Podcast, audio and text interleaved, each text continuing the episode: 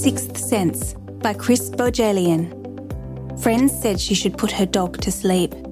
He was old and ill, and now he was acting strangely.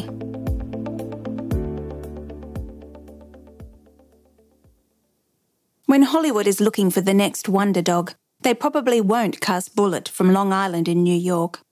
Bullet is a 15 year old golden retriever whose snout has gone grizzled with age and who moves with the grace and agility of a box turtle waddling across a highway. He has a weak heart and tumours. Even owners who truly love their pets probably would have euthanized Bullet some time ago. Fortunately, Bullet is owned by Pam Sicker, a woman who understands the meaning of friendship and the importance of faith. Pam and her husband, Troy Sicker, live in a modest but immaculately well maintained single story home with chestnut brown shingles and a front walkway bordered by manicured evergreen trees and shrubs. The house is in a quiet residential neighbourhood not far from the Great South Bay separating Long Island from Fire Island. Pam works at a bar in an upmarket hotel, and Troy is an air traffic controller. In April 2000, Pam learned that her beloved Bullet had a tumour the size of a pea on his liver. Given the dog's age, Dr. Lawrence Kangro recommended that they merely monitor the growth. Pam was devastated. She had lost other pets, but she had developed a special bond with Bullet. He had come into her life as a seven week old puppy in a gift basket on her veranda with a red bow round him and a card that asked, Will you be my mummy? For over a decade, the dog had, in many ways, been her baby. Pam and Troy had tried to conceive a child for several years, and though she'd become pregnant four times, each pregnancy ended in a miscarriage. My whole life was my animals because they said I could never have children, Pam says. She was 41 the year she got the bad news about Bullet. By August, the tumour had mushroomed, and Kangro realised that the Sickers faced some hard choices. The concern with liver masses is that they can tear and bleed. There was a big risk of hemorrhaging to death if it ruptured, Kangro recalls.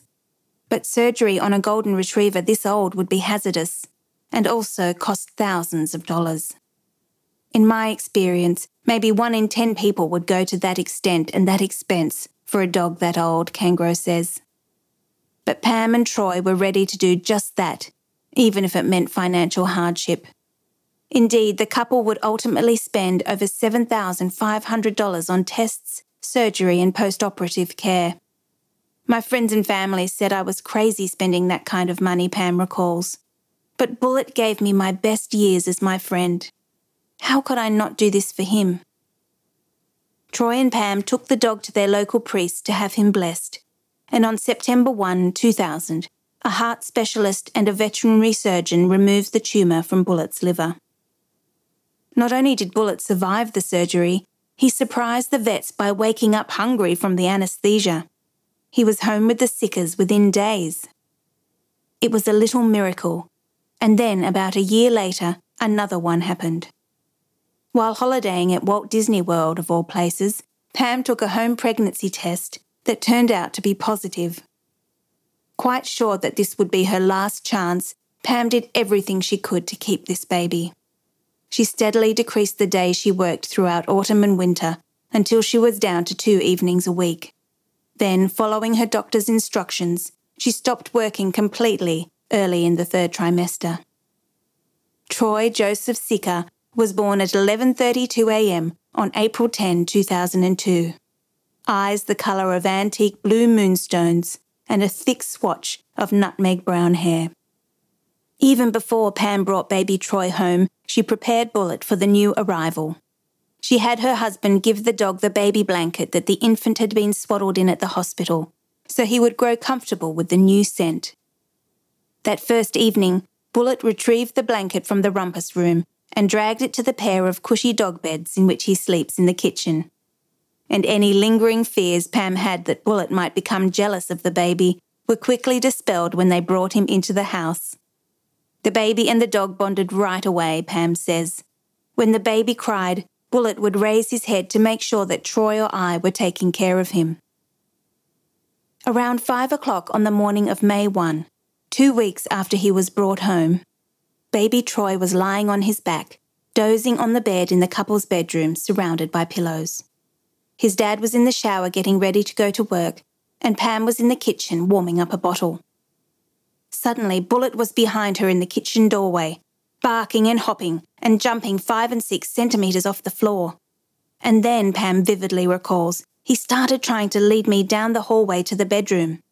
At first, Pam thought that Bullet had been incontinent and was trying to inform her that he'd had an accident in the bedroom. No hurry. She didn't follow him immediately. She made a detour to the bathroom to ask Troy to double check the temperature of the bottle. But Bullet grew even more frantic in his efforts to coax her down the hall, jumping with increasing frenzy and more energy than she had seen in years. Finally, she followed him, moving with the tired gait of a new mother at five in the morning. When she got to the bedroom door, she gasped and dropped the bottle she was carrying. There on the bed was little Troy, just where she had left him, but his skin had turned an almost neon shade of blue. His body grew limp and a desperate gurgle emanated from his throat as he struggled to breathe. She pulled the infant from the bed. Please, God, don't take my baby, she cried and raced into the bathroom where her husband was finishing his shower. While Troy flipped the child onto his stomach and started patting his back, trying to dislodge whatever was blocking his windpipe, Pam called for emergency help. A code Delta alert, the highest level respiratory emergency, went out. Within minutes, police were on the scene. And in a stroke of good fortune, Damon Alberts, an advanced emergency medical technician, lived just around the corner from the Sickers. He and the rest of his crew from an ambulance depot arrived at the house shortly thereafter.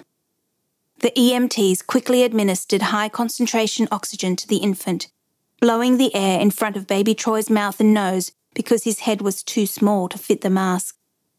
Within a minute, the blue began to recede from his face and his colour returned to normal. He was breathing again on his own, but he was clearly not out of danger.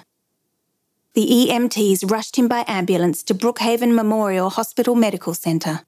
There he stopped breathing once more and had to be resuscitated again.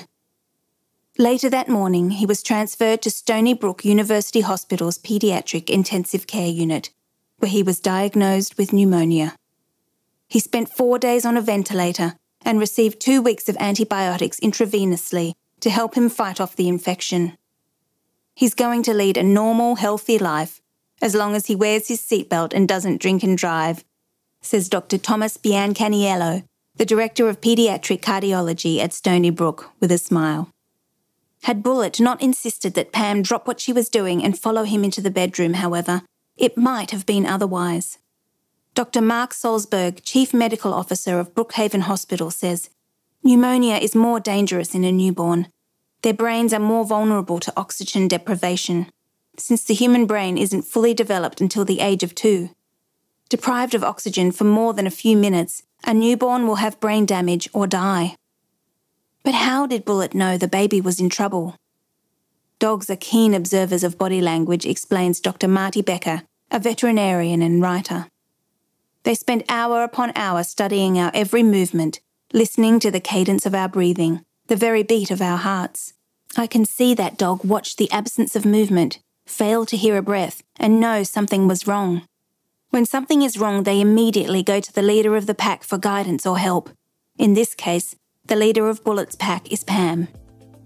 And so perhaps the real miracle of this story isn't Bullet's comprehension that his new packmate on the bed was in serious trouble. Rather, the real wonder might be Pam's faith two years ago that her elderly dog still had a few good years left in him. I gave Bullet life, and he gave me a life back, she says.